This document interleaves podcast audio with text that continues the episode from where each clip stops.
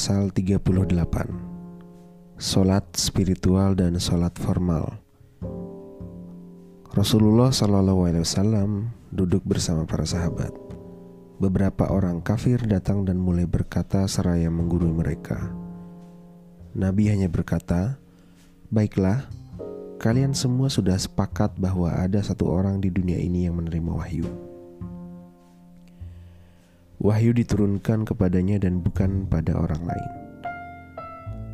Orang itu memiliki tanda dan isyarat khusus dalam setiap perbuatan, ucapan, dan gerak-geriknya yang mungkin akan tampak dari anggota tubuhnya.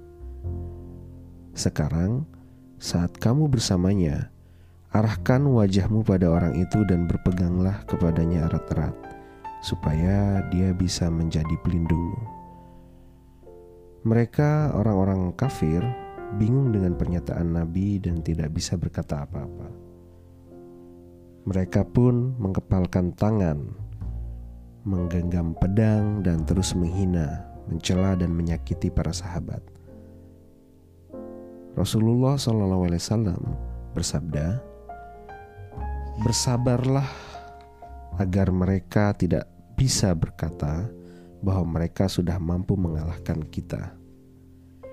Mereka ingin membuat agama ini terwujud dengan paksaan. Allah akan mewujudkan agama ini." Begitu sabda Nabi. Untuk beberapa saat, para sahabat terus melaksanakan sholat secara diam-diam dan menyebut nama Muhammad dalam hati. Tidak berselang lama, turunlah wahyu. Kalian juga hunuskan pedang dan berperanglah. Jadi ini adalah ayat yang menyerukan untuk melawan. Julukan sebagai ummi yang disematkan kepada Rasulullah tidak berarti bahwa beliau tidak bisa menulis dan tidak memiliki pengetahuan. Hal itu adalah kesalahan dalam penafsiran. Rasulullah dipanggil demikian karena tulisan, segala pengetahuan, dan hikmah sudah menjadi fitrah beliau atau dalam filsafat kita sebut sebagai pengetahuan a priori bukan pengetahuan a posteriori dengan kata lain semua itu lahir bersamaan dengan lahirnya beliau dari rahim ibu Aminah dan bukan dengan jalan usaha dengan kata lain bukan sebagai pengetahuan yang diupayakan melainkan pengetahuan yang terberi Mungkinkah orang yang menorehkan sifat-sifatnya di wajah rembulan tidak bisa menulis? Apa yang tidak dia ketahui di dunia ini ketika semua orang belajar darinya? Adakah sesuatu yang dimiliki oleh akal parsial, namun tidak dimiliki oleh akal universal? Akal parsial tidak akan mampu menciptakan sesuatu yang belum pernah dilihatnya segala jenis karya manusia bukanlah sebuah karya yang baru. Mereka sudah melihat yang serupa sebelumnya, lalu menirunya, dan ini merupakan sebuah aktivitas mimesis, bukan penciptaan.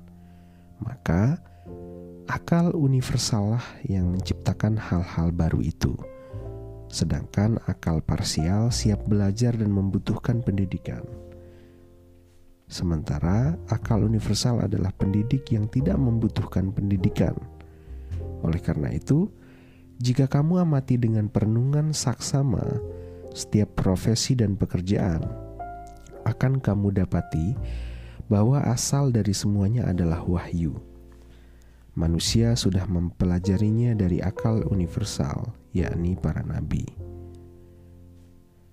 Terdapat hikayat seekor burung gagak setelah Kobil membunuh Habil dan tidak tahu apa yang harus dia lakukan selanjutnya, ia lalu melihat seekor burung gagak yang membunuh gagak lainnya, lalu menggali tanah dan mengubur bangkai itu dan menutupi kepalanya dengan tanah. Dari gagak itu, Kobil belajar bagaimana menggali kuburan dan menguburkan orang yang sudah mati. Demikian pula dengan pekerjaan-pekerjaan lainnya. Setiap orang yang memiliki akal parsial butuh belajar, dan akal universal adalah sumber yang mereka cari. Para nabi dan para wali telah menyatukan akal parsial dengan akal universal, sehingga keduanya menjadi satu. Sebagai contoh, tangan, kaki, mata, telinga, dan panca indera bisa belajar dari akal dan hati Kaki belajar dari akal tentang bagaimana cara berjalan, tangan belajar dari akal, dan hati bagaimana cara memegang, mata dan telinga belajar bagaimana cara melihat dan mendengar. Nah, jika hati dan akal tidak pernah ada, bagaimana seluruh panca indera bisa bekerja dan beraktivitas? Itu menjadi pertanyaan serius tentunya. Materi tubuh kita bersifat kasar jika dibandingkan dengan hati dan akal yang sama-sama halus. Karenanya, yang bermateri kasar akan tegak di atas yang tipis atau yang halus. Meskipun tubuh memiliki unsur kelembutan dan keindahan, itu karena ia bersandar pada sesuatu yang halus. Tanpanya, jasad akan menjadi rusak dan buruk. Begitu juga dengan akal parsial jika dibandingkan dengan akal universal. Akal parsial belajar dan mengambil manfaat dari akal universal, dan di hadapannya ia tampak kasar dan tebal. Seseorang berkata, "Ingatlah kami dalam niatmu, karena niat adalah akar materi." Jika di sana tidak ada percakapan, maka biarkan tetap demikian, karena percakapan hanyalah cabang. Maulana Rumi berkata, "Benar, pertama-tama niat ini berada di alam arwah sebelum ia pindah ke alam jasmani. Jadi, jika ia didatangkan bersama kita ke alam jasmani tanpa membawa maslahat, maka itu hal yang mustahil, sebab perkataan memiliki pekerjaan yang diliputi oleh banyak kemanfaatan. Jika kamu menanam biji buah aprikot, maka ia tak akan tumbuh. Tapi jika kamu menanam dengan kulitnya, niscaya ia akan tumbuh. Dari sini kita tahu bahwa bentuk juga punya fungsi. Solat juga merupakan pekerjaan hati. Tidak ada solat tanpa kehadiran hati. Meski pekerjaan hati itu penting, tapi kamu juga harus menghadirkan bentuknya dengan melakukan ruku dan sujud. Dengan semua itu, kamu akan mendapatkan keuntungan dan bisa mencapai tujuanmu. Ini juga uh, bisa kita lihat dalam Quran surat Al-Ma'arij ayat 23 yang artinya mereka yang tetap mengerjakan sholatnya.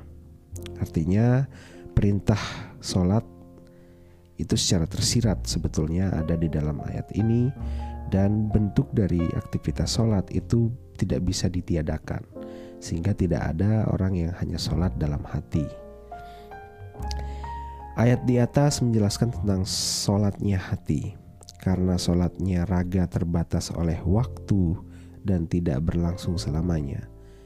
Jasmani adalah pantai, sebuah tanah basah yang terbatas dan terukur. Jadi, tidak ada sholat yang abadi selain sholatnya hati. Hari juga punya gerakan rukuk dan sujud, namun bentuk ruku dan sujud harus ditampakkan dalam bentuk yang konkret, tidak hanya sebatas dalam hati karena setiap makna selalu melekat pada bentuk, maka sholat kita tidak akan ada manfaatnya jika keduanya tidak ada. Ketika kamu berkata, sesungguhnya bentuk adalah cabang dari makna. Bentuk adalah rakyat, sedangkan hati adalah rajanya. Ini hanyalah penyebutan istilah-istilah nisbi dan subjektif saja. Di saat kamu berkata, benda ini adalah cabang dari benda itu Sementara cabang itu sendiri tidak ada, maka bagaimana kita akan menyematkan predikat asal kepada yang lainnya? Sesuatu bisa dikatakan asal karena adanya cabang. Jika cabang tidak tercipta, maka tidak akan ada predikat apa pun di sana. Ketika kamu menyebut perempuan, maka harus ada laki-laki. Ketika kamu menyebut yang maha mengatur, maka harus ada yang diatur. Ketika kamu memanggil hakim, maka kamu harus menemukan orang yang dihakimi.